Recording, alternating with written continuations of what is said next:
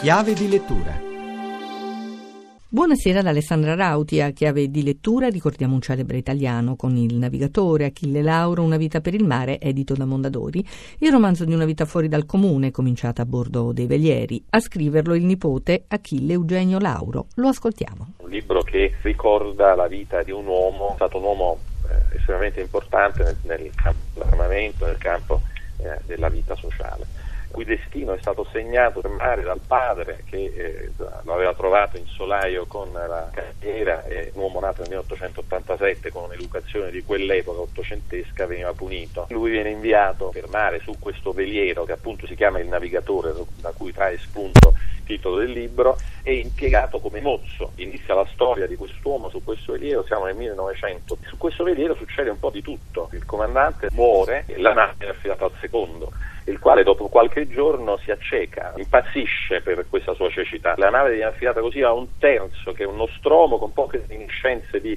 navigazione e per avventura riescono a riguadagnare la costa occidentale europea e si salvano tutti. Da queste prime pagine del libro il lettore capisce perché ho voluto raccontare vita di quest'uomo con un romanzo. Su Lauro sono state scritte molte biografie, nessuno aveva mai raccontato eh, la sua vita la sua avventura, perché la sua vita è un'avventura eh, in, modo romanzato. Cosa ha insegnato Achille Lauro nella sua lunga vita?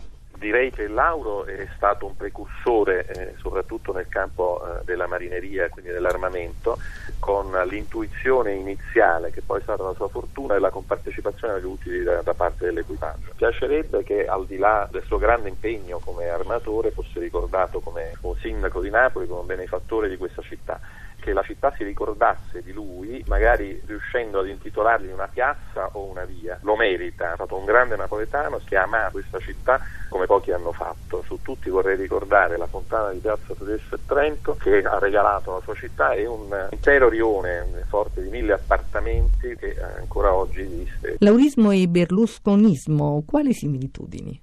Molte volte si è detto che Lauro è stato un Berlusconi ante litteram. In realtà hanno vissuto due epoche completamente diverse, però le loro vite finiscono per assomigliarsi, dal calcio, no, i grandi acquisti in politica eh, il potere, i soldi, poi soprattutto l'intuizione delle televisioni private. Ecco, questo mi piace ricordarlo perché a 90 anni Lauro aveva capito che il, il futuro era non più nella carta stampata ma nelle televisioni, tant'è vero che aveva fondato il canale 21 che alla fine degli anni 70 era più importante della nascente Tele Milano che aveva poi fondato Berlusconi. È tutto, scrivete a chiave di lettura chiocciolarai.it, a risentirci lunedì.